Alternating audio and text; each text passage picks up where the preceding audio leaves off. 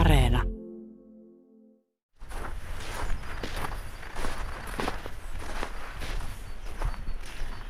Eli tässä on sitten se Lukkarin talo ja Lukkarin pihapiiri ja sitten tässä toisella puolella on apteekkarin pytinki ja tien toisella puolella on sitten joskus ollut se mäkitupalaisten eli itsellisten alue, jossa nämä käsityöläisetkin ovat sitten asuneet.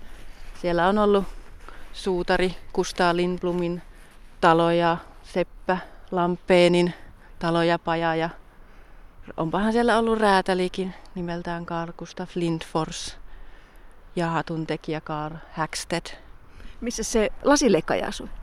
Lasileikkaaja on asunut tuolla naapurikylässä Uskilan puolella, mutta kun mennään tätä tietä eteenpäin, niin siellä on pappilan takana ollut paikallisen muurarimestarisuvun torppa.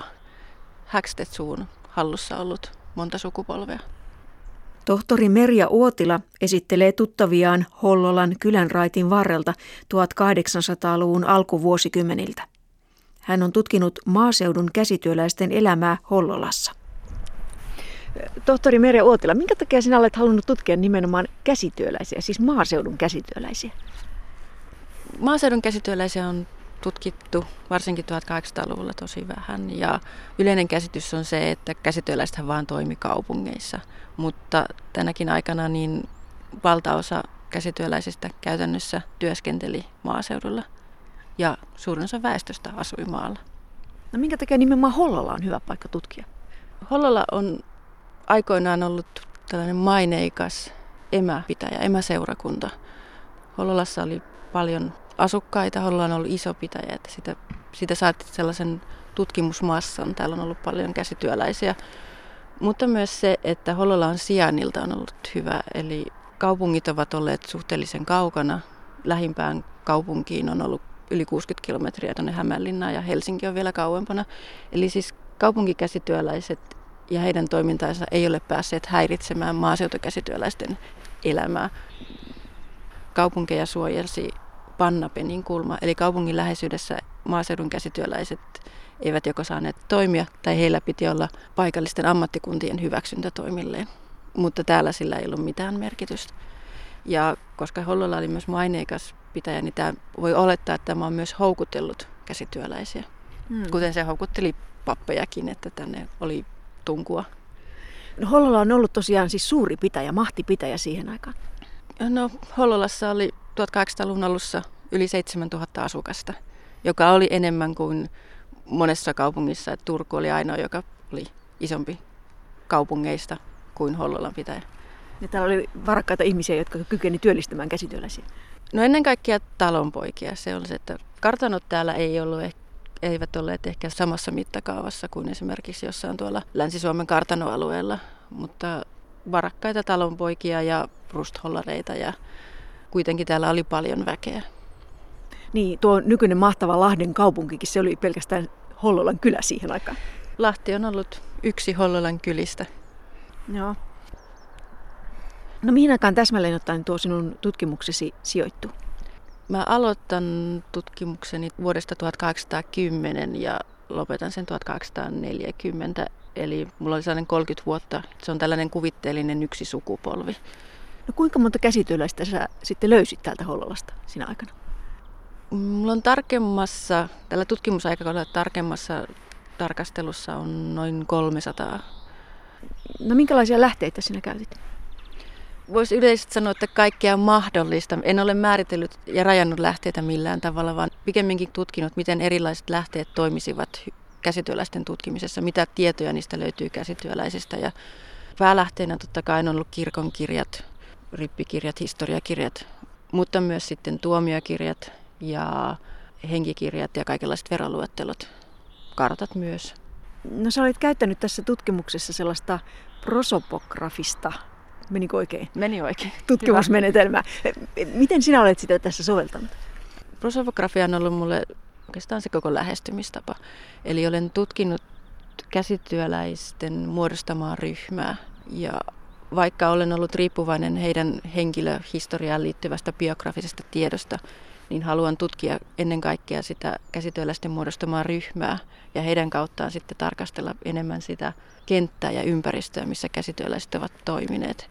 Eli etsin nyt, mitä on käsityöläisten elämässä yhteistä ja kollektiivista, kuin se, että olisin jäänyt kiinni siihen, että minkälaisten yksittäisten käsityöläisten elämä olisi ollut. Ja sillä tavalla on tullut myös sitten selvemmin näkyville se, että kuka on ollut poikkeusyksilö, mikä on ollut jonkun elämässä poikkeuksellista, kun on tiedetty myös sitä, että mikä on ollut sitä yleistä, tavallista, normaalia. Mutta sillä tavalla saa todella jotenkin tietää, että miten se 1800-luvun ihminen on elänyt. Kyllä. Se, minkälaista se elämä on silloin 200 vuotta sitten ollut. Mm-hmm. Mehän ollaan nyt täällä Hollolan niin kuin vanhassa kirkonkylässä. Se nykyinen keskusta on ihan muualla. Onko täällä mitään näkyvissä vielä siitä 1800-luvun maailmasta? No, nythän me ollaan tällä vanhalla kylän raitilla. Nykyään nimellään Lukkarintie. Kävellään kohti kirkkoa ja kirkonmäkeä. Eli tämä tie on varmaan ollut ihan tässä samalla paikalla silloin 1800-luvulla tässä järven rannalla. Kyllä on, että ihan alkuperäisellä paikalla. Tätä pitkin on tuolta Kankaantaan kylästä talonpojat sitten ajelleet kärryillään.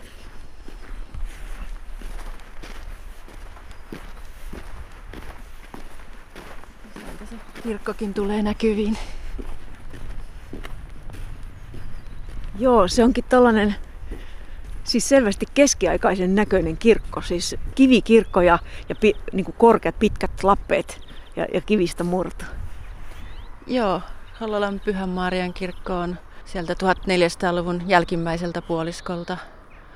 Se on kuuluisa tuosta päätykoristelusta, joka on tavallista koristeellisempi tiilikoristelu siinä. Ja... Ruskeat tiilet ja sitten valkoinen koristelu. Kyllä, ja siinä vieressä on sitten... Engelin suunnittelema kellotapuli, joka on vähän nuorempi. Eli se on 1829 aloitettu rakentamaan siitä. Ja siinä esimerkiksi tämä paikallinen Seppä Lampén on ollut tekemässä metalliosia sinne. Joo, se on tuommoinen siis niin kuin keltainen, Engelin tyylinen rakennus. Valkoiset pylväät ja alaosa on kivestä ja yläosa on puuta. Mm-hmm. No mikäs tuossa tien toisella puolella on sitten tuo talo? Siinä on kunnantupa. Nykyinen versio on 1900-luvun alkupuolella tällainen jugendtyylinen rakennus, mutta todennäköisesti se kunnantupa on siinä aikaisemminkin ollut samalla paikalla. Mm. Se on taas tuommoinen hirsirakennus, punaiseksi maalattu. Mennäänkö me nyt sitten vaikka sinne jatkamaan juttua? Joo, mennäänpä sinne. –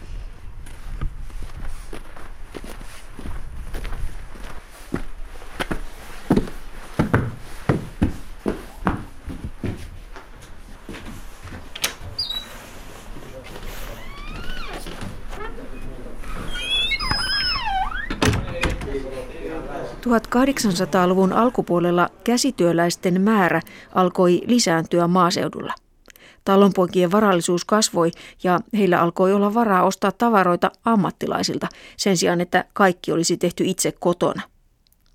Samaan aikaan myös lainsäädäntö tuli apuun.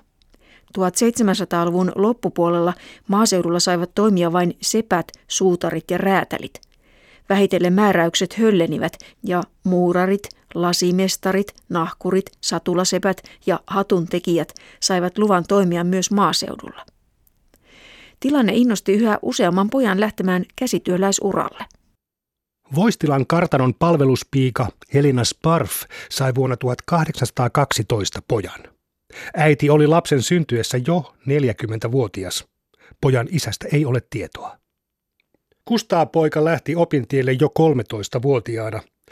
Muuttokirja kertoo Gustafin, joka kutsuu itseään Lindbomiksi, muuttaneen Helsinkiin oppiakseen jotakin käsityötä. Kustaa palasi Hollolaan 10 vuotta myöhemmin suutarin kisällinä. Tuo Kustaahan lähti opiskelemaan Helsinkiin asti suutariksi. Merja Uotila, oliko se tavallinen reitti opiskelijalle? Se riippui ammatista. Esimerkiksi sepät olivat lähes täysin maaseutukouluttautuneita ja räätälitkin suurelta osin. Mutta sitten toisaalta aika moni suutari todellakin lähti kaupunkiin hankkimaan sitä ammattiaan. Että varsinkin esimerkiksi just tässä Hollolan tilanteessa. Hollolassa oli 1800-luvun alkupuoliskolla aika vähän suutareita, eli potentiaalisia mestareitakin, oppimestareita on ollut vähemmän. Eli on pitänytkin myös lähteä kaupunkeihin. Mutta toisaalta sitten suutarin ammatissa sillä ei välttämättä ollut ehkä niin väliäkään, että kengän tekeminen oli suurin piirtein samanlaista maaseudulla ja kaupungeissa, kuin taas sitten räätälit esimerkiksi tekivät talonpoikien haluamia sarkavaatteita, joita kaupunkimestarit välttämättä eivät suostuneet tekemään. Saatikka nyt sepät sitten?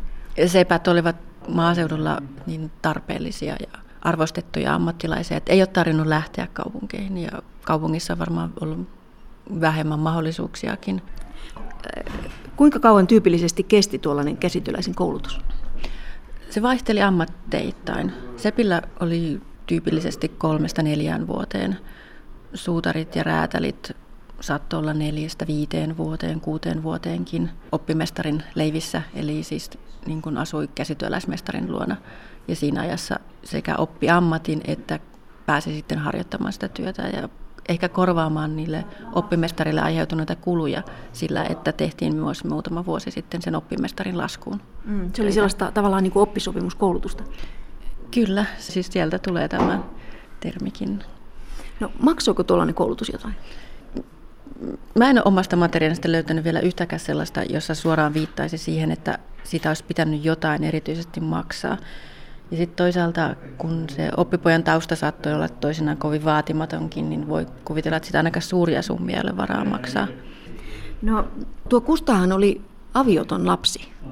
Se siis ilmeisesti ei estänyt mitenkään pääsyä käsityöläisen uralle. No, se ei ainakaan näytä enää 1800-luvulla estäneen, että Kustaa ei ollut poikkeuksellinen siinä, että hänellä oli avioton tausta, vaan näitä tällaisia samanlaisia poikia on ollut muitakin. Mutta esimerkiksi 1700-luvun puolelta Hollolan materiaalissa ei ole yhtään aviotonta käsityöläistä. Eli se on varmaan silloin ollut merkityksellinen asia, mutta jotain on maailmassa muuttunut. 1800-luvulla se ei estänyt yrittelijästä poikaa päätymästä käsityöläiseksi, jos hän niin vaan halusi. Että. Mutta kuitenkin siis Helsinkiin asti. Mitä sä luulet, miten Kustaa on pystynyt niinku vaikka matkan rahoittamaan? Siis tommoinen pian poika. Ja varsinkin kun Kustaa lähti tosi nuorena sinne Helsinkiin tavoittelemaan käsityöläisen uraa, niin voisi hyvin kuvitella, että siellä on joko jonkinlainen, se isä olisi jotenkin siellä taustalla, vaikka siis hänen henkilöllisyyttään ei selviä lähteistä, koska on vaikea muuten kuvitella, että piikana toimiva äiti olisi siihen pystynyt, ja varsinkin kun äiti oli jo vähän iäkkäämpi, kun hän Kustaan on saanut. No minkälainen se käsityöläisten sosiaalinen tausta sitten noin yleisesti oli? 1700-luvulla vielä käsityöläiset olivat aika usein talonpoikien väistyviä perillisiä, mutta 1800-luvun jälkipuoliskolla he alkavat harvinaistua ja aika usein käsityöläiset tulevat sitten tästä torpparien, entisten sotilaiden ja muiden itsellisten pojista, ellei heillä ole sitten käsityöläistausta. Kuinka vahva se ammatin periytyminen on? Voisi sanoa, että ammatin periytyminen oli suhteellisen vahvaa. Se riippui tosiaan ammatista, että sepän ammatissa taito ja välineet kyllä siirtyy aika usein pojille, mutta kyllä se yli puolet kumminkin jatkoi isiensä ammatissa sitten. Sepistä vai yleensä käsityöläisistä? Yleensä käsityöläisistä. Sepistä se suhteellinen osuus oli vielä isompi. No tuossa jutussahan kerrotaan, että Kustaan äidin nimi oli Sparf. Sehän on siis sotilasnimi, mutta Kustaa alkoi kutsua itseään Lindblomiksi. Mikä juttu tämä oikein on? Ja tämä on vielä ihan jännä juttu, koska tämä on kirjoitettu tosiaan Hollolan kirkon arkistossa näissä muuttoasiakirjoissa, jossa sanotaan, että Kustaa Barf, joka nykyään kutsuu itseään Lindblomiksi. Tämä on 13-vuotiaan pojan kertomus papille. Mutta tämä oli ihan yleistä, eli käsityöläiset identifioituivat tällaiseen ruotsinkieliseen sukunimeen, ruotsalaisperäiseen perhenimeen. Ja Sparf oli sotilasnimi, eli se oli poika, joka tavoitteli käsityöläisuraa, oli otettava käsityöläismäisempi nimi. Eli hän yksinkertaisesti vaihtoi nimensä ilmoittamalla siitä papille tässä näin tapauksessa. Ja toinen vaihtoehto oli sitten, että kun tällainen itsellisen poika tai muu poika, jolla ei ollut vielä sukunimeä tällaisena sotilastaustan tai jonkun muun takia, niin hän sitten jonkin aikaa opiskeltuaan otti itselleen sukunimen. Ja ne on tämmöisiä tavallisia ruotsalaisia, ruotsinkielisiä nimiä. Valtaosiltaan jostakin nimistä näkee, varsinkin seppien puolella, että siellä voi olla tällaista sukunimeä kuin Ståhl, Hammar tai joku vastaava tällainen, joka voi liittyä siihen ammattiin. Mutta valtaosa oli ihan tällaisia tavallisia perhenimiä, Lindfors, Gröndal, Lindblom.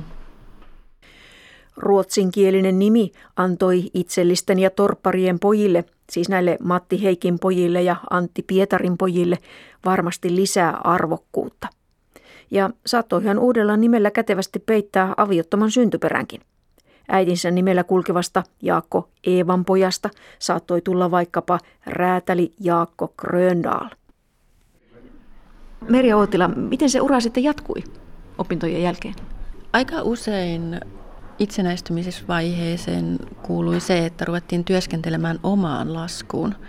Kasvatettiin mainetta ja tunnettavuutta sillä, että ruvettiin työskentelemään jo käsityöläisenä ennen kuin sitä hankittiin sitä virallista toimilupaa siihen. Sitten kun oli saatu sitä tunnettavuutta, niin sitten mentiin käräjillä ja pyydettiin siellä, että tulittaisiin otetuksi viralliseksi pitäjän käsityöläiseksi. Mikä se on se pitäjän käsityöläinen? Pitäjän käsityöläinen oli käsityöläinen, jonka työskentelyreviirinä oli yleensä koko pitäjä. Hänellä oli virallinen valtakirja tästä, ihan konkreettinen paperilappu, että hän on pitäjän käsityöläinen tällä ja tällä alueella, ja hän maksoi ammattimaksua. No sä sanoit, että hän meni käräjille hakemaan sitä kannatusta. Miten se kylä osallistui siihen käsityöläisen valintaan? Paikallisyhteisö oli se, joka päätti, otetaanko tämä kyseinen käsityöläinen pitäjän käsityöläiseksi, koska paikallisväestö oli se instanssi, joka pystyi määrittämään sillä, että onko tälle tulevalle käsityöläiselle tarvetta, onko hänelle asiakkaita ja pystyykö hän tulemaan toimeen sitten sillä työllään pitäjässä. No miten se siellä käräjillä käytännössä tapahtui? Käsityöläinen astui käräjärahvaan eteen ja ilmoitti haluavansa tulla otetuksi viralliseksi pitäjän käsityöläiseksi, ja käräjärahvas sitten joko puolsi tai hylkäsi sen anomuksen. No vaikuttiko siihen siis mikään asia? Siis niin kuin testattiinko siellä työtaitoa tai vaikuttiko ne elämäntavat jollain lailla? Käytännössä esimerkiksi 1800-luvun puoliskolla ei ole yhtään mainintaa siitä, että olisi pitänyt tehdä mitään työnäytteitä tai vastaavia, mitä esimerkiksi kaupungissahan piti tehdä mestarinäyte, mutta maaseudulla tällaista ei ollut tarve. Ja yleensä hakijat tunnettiin jo etukäteen, he olivat jo työskennelleet etukäteen ja vastaavaa muuta. Ja maineen luonne oli kyllä vähän tällainen, yleensä puhuttiin, että on siivo- ja raitiskäytös, mutta toisinaan voi todeta sen, että samasta henkilöstä voi olla kirkonkirjoissa vähän erilainen luonnehdinta, että se taito ja se kyky tehdä töitä, se oli se tärkein, että vaikka oli vähän kyseenalaisempi maine muuten, niin sille käräjärahvaalle sillä ei ollut niin iso merkitys.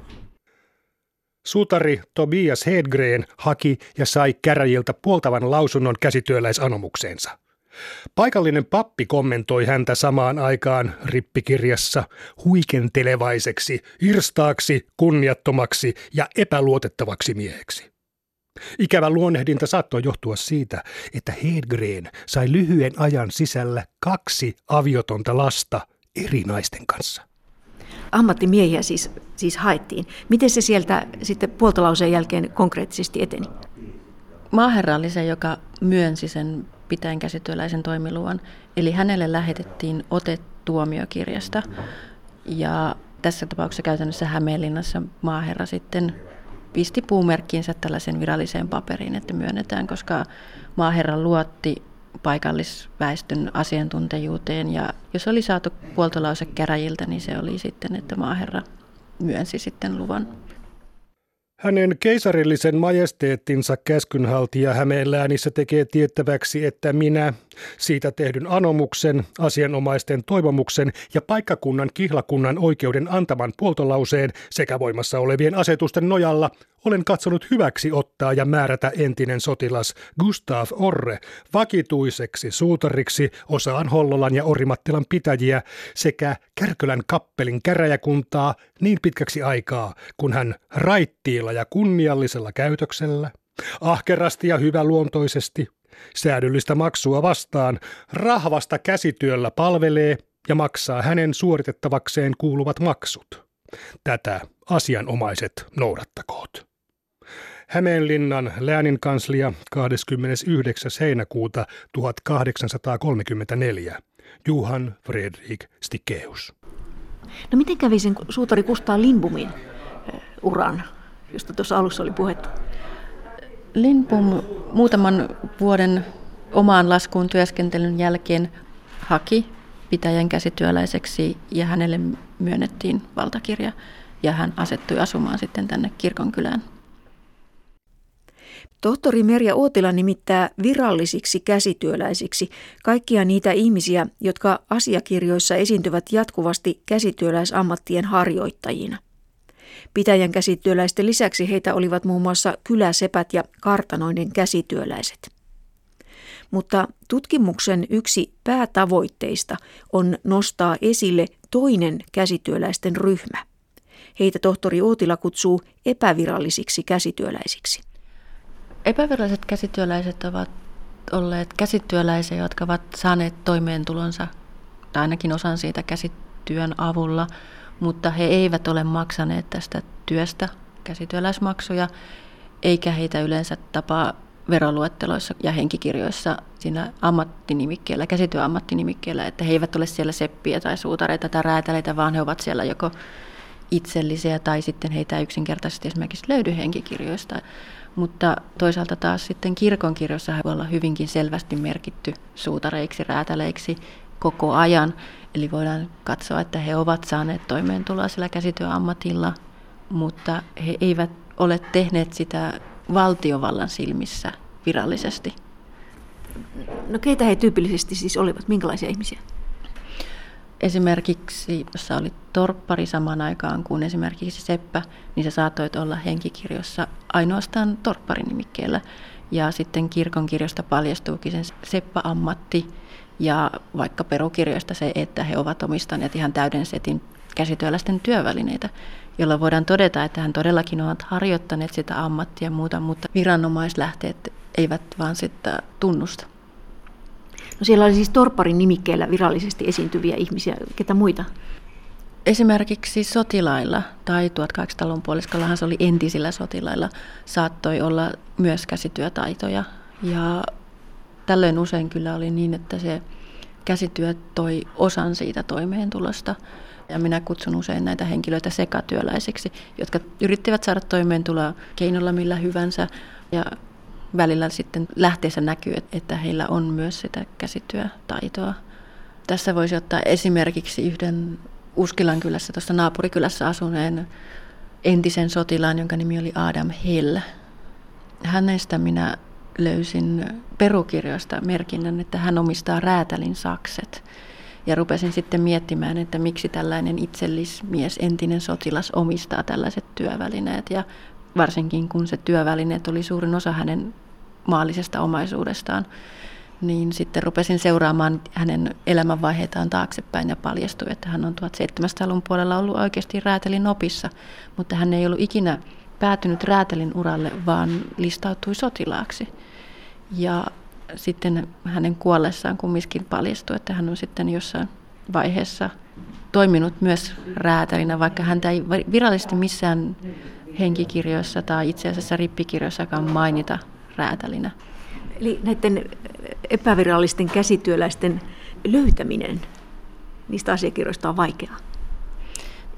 Joskus se on tällaista sattumaa, että sinne perukirjaan on tosiaan laitettu erikseen räätälin sakset ja itse asiassa tässä tapauksessa myös räätälin prässirauta, joka on ihan merkitty erikseen räätälin työvälineiksi. Eli silloin sitä kautta voi löytyä täältä toisinaan niin historiakirjoissa, eli syntyneiden, kuolleiden ja vihittyjen luettelossa voi olla yksittäisiä merkintöjä tietyltä ihmiseltä, että hänet on joskus nimitetty jollain käsityönimikkeellä.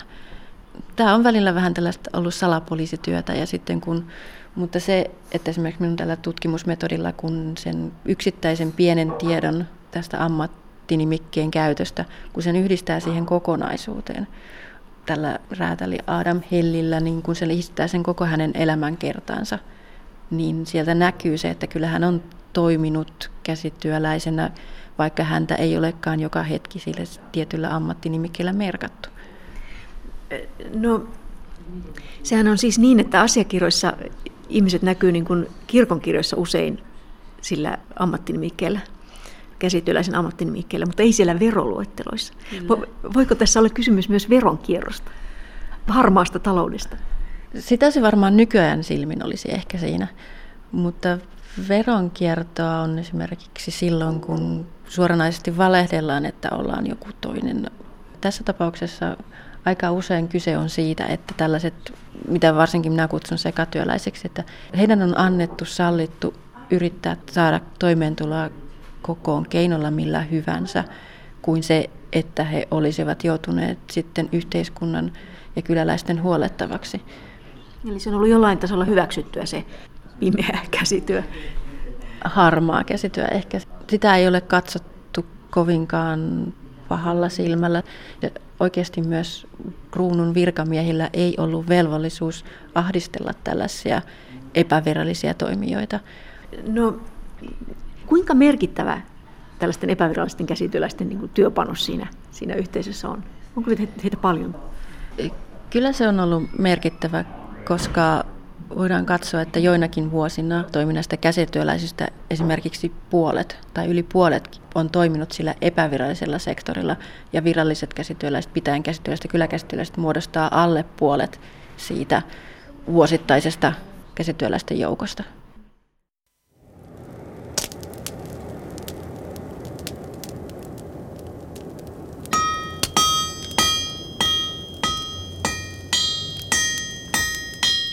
Virallista tai epävirallista, 1800-luvun alun Hollolassa käsityöläisillä riitti töitä. Melkein joka kylässä oli oma seppä. Maalaissepän piti osata valmistaa työkaluja, kengittää hevonen, raudoittaa kärryjä, takoa lukkoja, korjata viinapannuja ja jopa ampuma-aseita.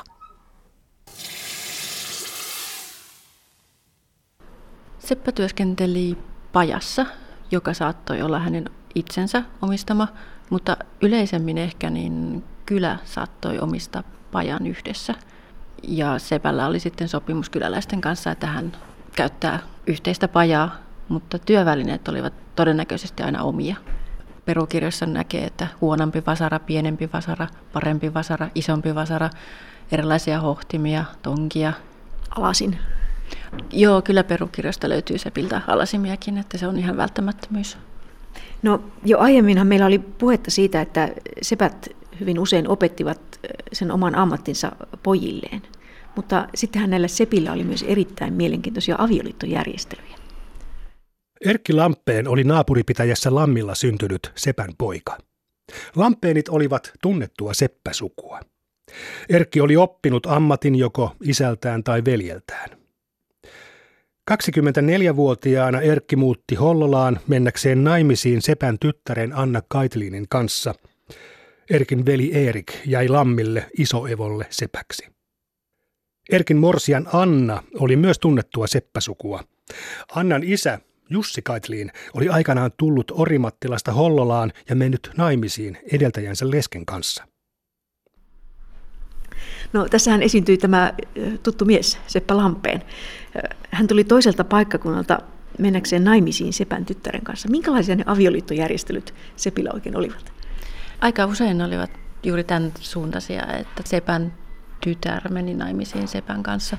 Mutta toisinaan kyse oli siitä, että jos vanha seppä tai edellinen seppä oli menestynyt, niin uusi seppä saattoi mennä naimisiin sitten sen edeltäjänsä lesken kanssa.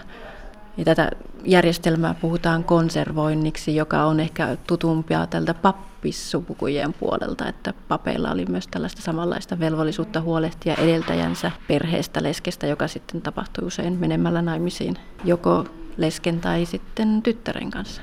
Niinhän tämä Lampénin appiukko oli tehnyt. Jännää siinä myös se, että Lampénin appiukko oli kyllä tavallaan ihan samalla tavalla tullut paikkakunnalle mennäkseen naimisiin edesmenneen sepän lesken kanssa. Ja tämä on ollut tuttua ja tämä on ollut sepillä yleistä. Se ei ollut niinkään näillä muilla ammateilla. Sepät tavallaan muodosti jonkinlaisen niin kuin suljetun systeemin. Mitä kaikkea siihen siis kuuluu? Kyllä täällä oli ihan muodostunut tällaisia seppädynastioita. Sukulaisuussyhteet ovat aika tiiviitä tiettyjen seppäsukujen kesken, mutta myös sitten sitä, että niin kuin pojille ei kouluteta kilpailijoita. Eli tietyillä seppäsuvuilla ei ollut ulkopuolisia oppipoikia. Ei oteta ketään muita. Se tietotaito jaetaan siis. Tietotaito pidetään vaan sen suvun sisällä. Ei pääse ketään ulkopuolisia siihen mukaan. No miksi tällainen kuvio? Sepän ammatti periytyy yleensä yleisemmin sen takia, koska sen ammatin aloittaminen ja harjoittaminen vaatii tietyllä tapaa pääomaa, koska ne työvälineet on kalliita ja niitä tarvitsee olla paljon, että pääomaa kannatti pitää suvussa. No onko täällä Hollolassa muita tällaisia seppädynastioita kuin nämä Lampénit? No heti ekana tulee mieleen tuolla Kalliolassa vaikutti herkkepeussuvun sepät, joissa kanssa ei omille pojille koulutettu kilpailijoita ja siellä vähintään 4 sukupolven aikana he pitivät huolta siitä, että Kalliolan kyläläiset saivat ne omat takomisensa tuotettua omalla kylällä. No herkkepeus on aika kumma nimi, mitä se mahtaa tarkoittaa? Todennäköisesti se on sellainen käännös nimestä härkäpää, joka tarkoittaa sitten sitä, että siellä on varmaan joku suvun jäsenistä ollut aika isopäinen.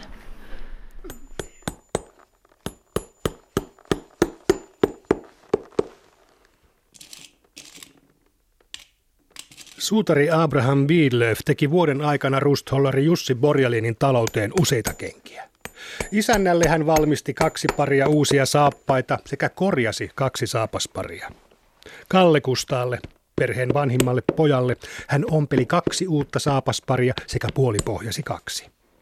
Perheen tyttärelle Bidlöf valmisti kengät ja varsikengät sekä puolipohjasi 2 paria. Johannekselle, toiseksi vanhimmalle pojalle, tehtiin uusi saapaspari ja toisen parin suutari puolipohjasi. Nuorin poika Jeremias sai parin saappaita ja hänelle leikattiin pari pieksuja. Antti Ruut, perheen renki, sai pieksut ja piika Eeva varsikengät. Talon emännälle tehtiin varsikengät. Oliko tämä tyypillinen suutarin tilaus? No, tässä tilauksessa kiinnitti huomiota se, että tässä tällaisille 10-vuotiaille lapsille oli teetetty kenkiä. Se ei ehkä välttämättä ollut ihan tyypillinen tilanne. Missä suutari ja räätäli työskentelivät?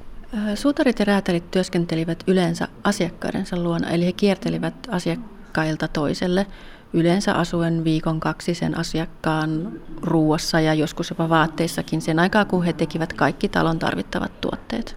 Kankaat, nahat olivat ehkä talon puolesta, että suutari vain myi sen oman työpanoksensa, kuten räätälikin.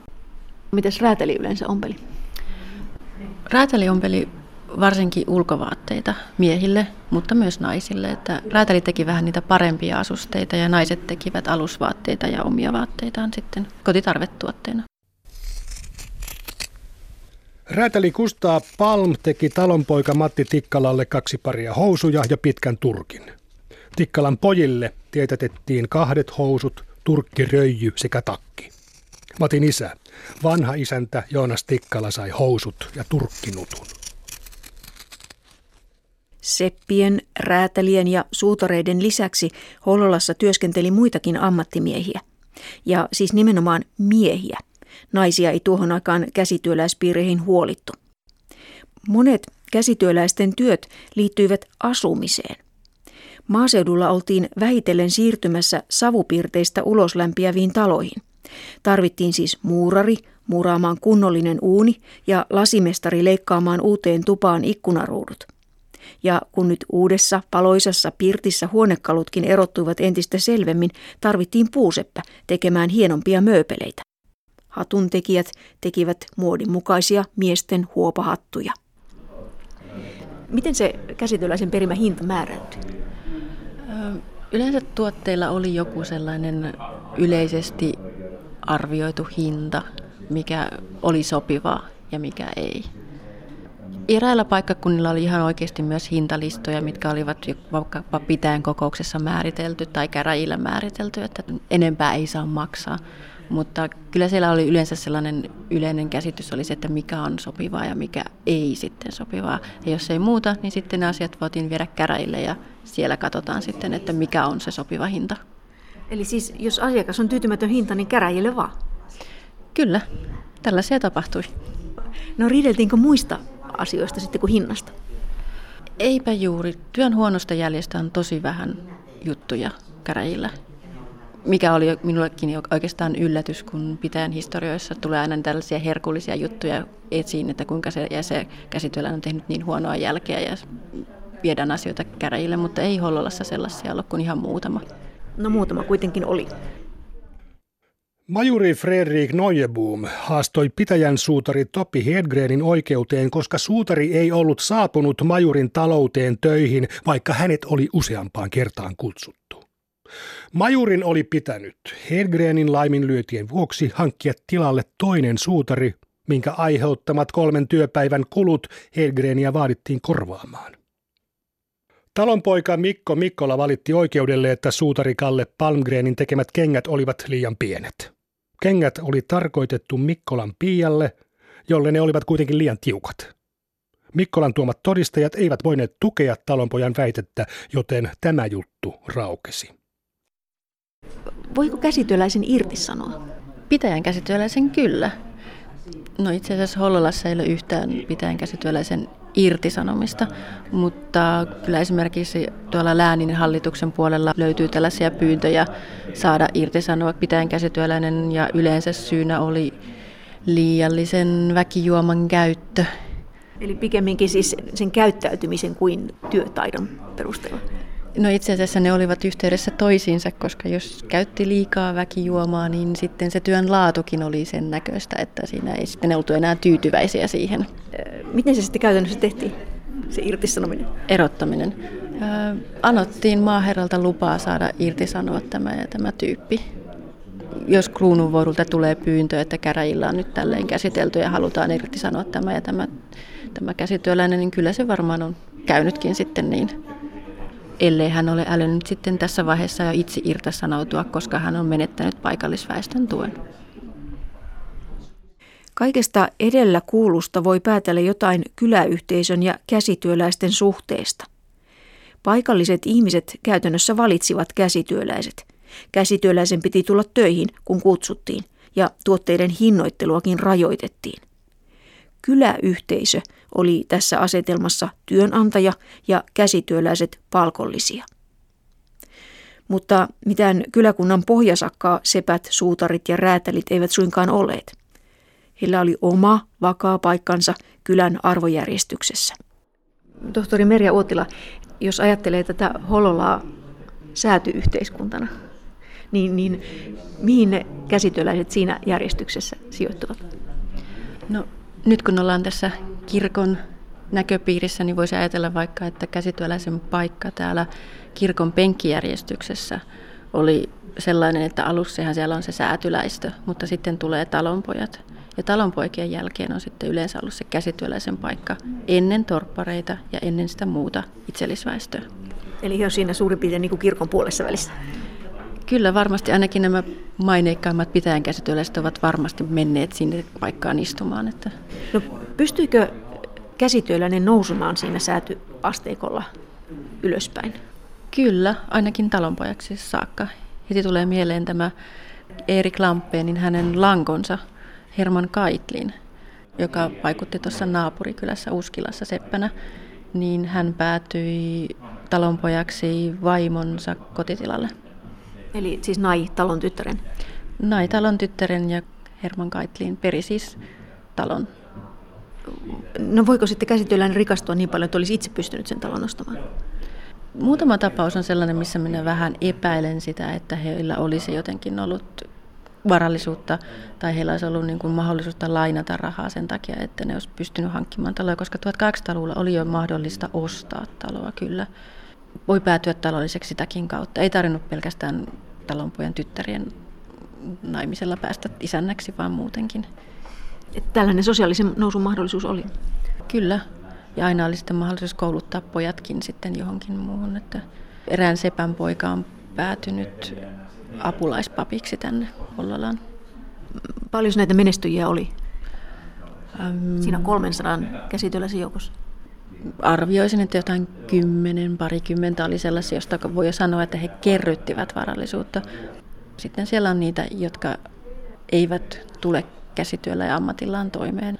Rästiluettelossa kerrotaan, että he eivät omista mitään muuta kuin työvälineensä ja tulevat juuri kaikella työllä toimeen. Kuinka paljon niitä on?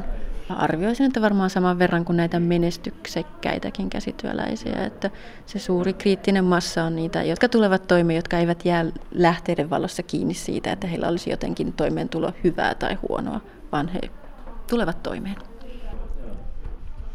Joo. No, mutta lähdetäänkö vielä kylille? Lähdetään vaan.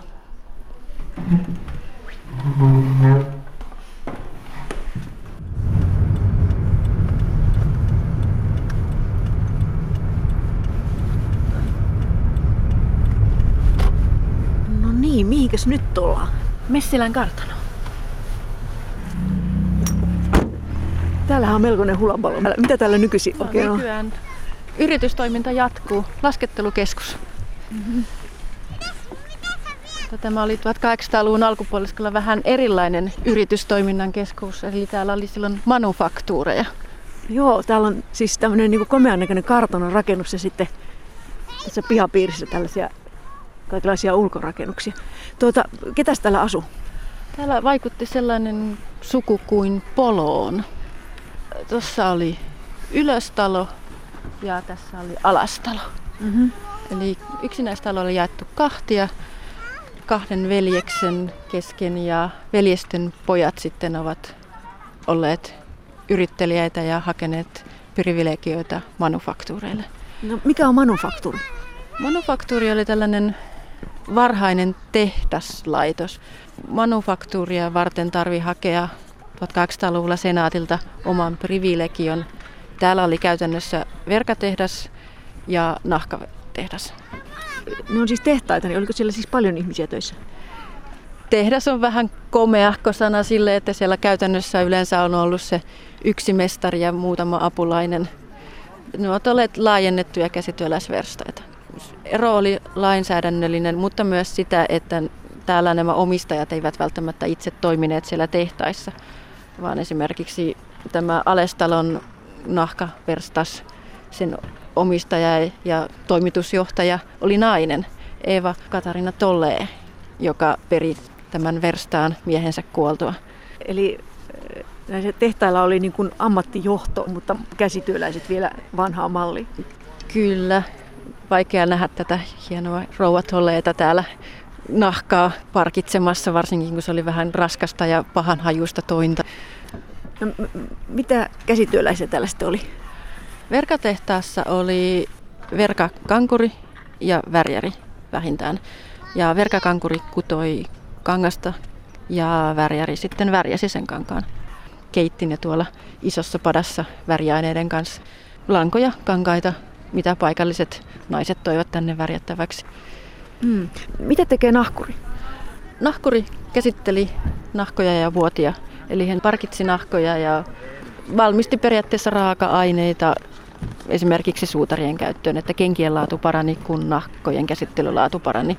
Eli talonpojat eivät enää tehneet nahkoja itse, vaan toivat ne ammattilaisen käsiteltäväksi. Täälläkin ne asiakkaat oli siis talonpoikia nimenomaan?